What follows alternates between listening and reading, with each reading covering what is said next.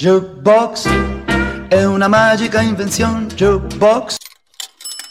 Benvenuti alla nuova puntata del mio podcast. Per la prima comunione di Aldo, a cui faccio tanti auguri di cuore, vi racconto i lavori di un architetto che ha saputo creare un vero mondo di fiaba fra i vicoli e nei parchi di Barcellona, vedendo l'arte con gli occhi puri di un bambino.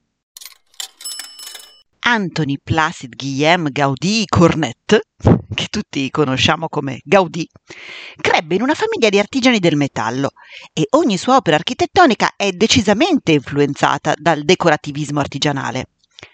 Alla fine del 1800, quando termina gli studi di architettura, va all'Expo di Parigi e lì incontra il suo mecenate, l'industriale catalano Eusebio Guel, per cui realizzerà alcuni dei suoi maggiori capolavori che segneranno indelebilmente l'immagine di Barcellona.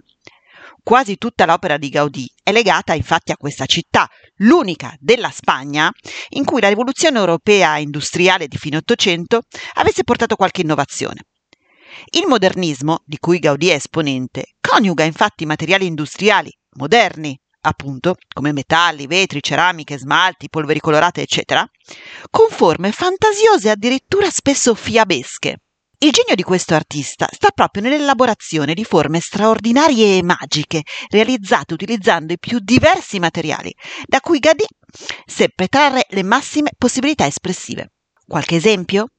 La facciata multicolore carnevalesca di Casa Barlò, con i balconi a forma di maschere.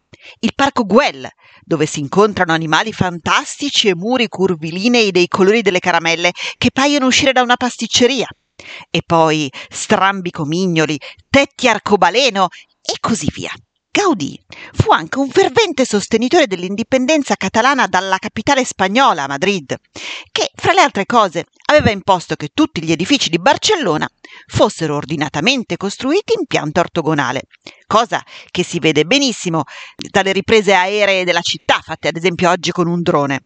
Ecco, Gaudì scelse di progettare edifici con forme libere, curvilinee, irregolari, anche proprio in opposizione all'ordine costruttivo imposto dal governo centrale madrilegno. Nel 1884 Gaudì ottenne la direzione dei lavori del Tempio espiatorio della Sagrada Famiglia, una costruzione monumentale molto complessa che assorbì le sue energie fino al giorno della sua morte.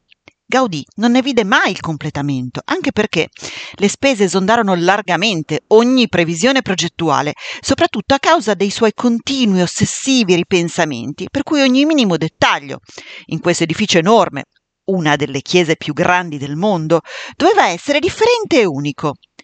Il maestro tracciò centinaia di disegni decorativi destinati a ricoprire le magnifiche torri di richiamo goticheggiante e la facciata imponente, così come tutti gli arredi. Molti di questi schizzi andarono perduti in un incendio e gli architetti che si avvicendarono a finire l'opera dopo la morte di Gaudì ne poterono ricreare solo una parte. La chiesa è stata consacrata, pensate, solo nel 2010, seppur ancora con dei lavori aperti. Gaudì aveva scelto di sacrificare i suoi ultimi anni di vita nella realizzazione mastodontica della Sagrada Famiglia, in una solitudine quasi da eremita, dormendo nel seminterrato dell'edificio in costruzione.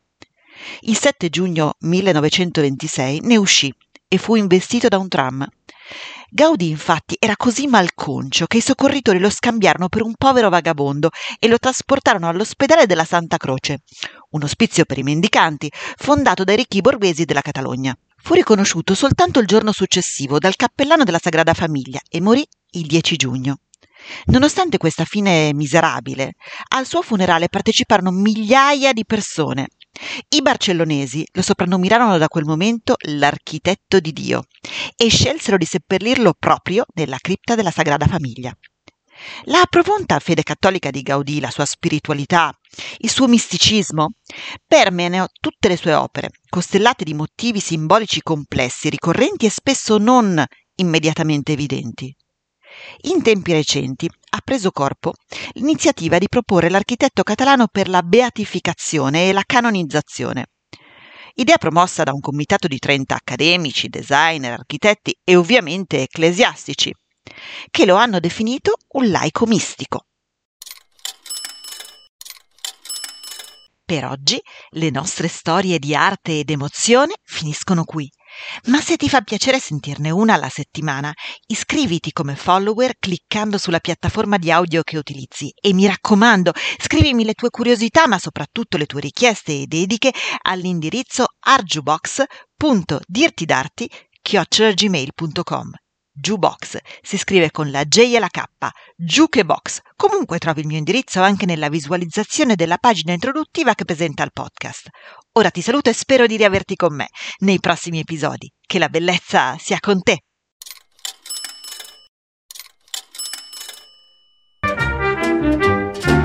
Jukebox è una magica invenzione. Jukebox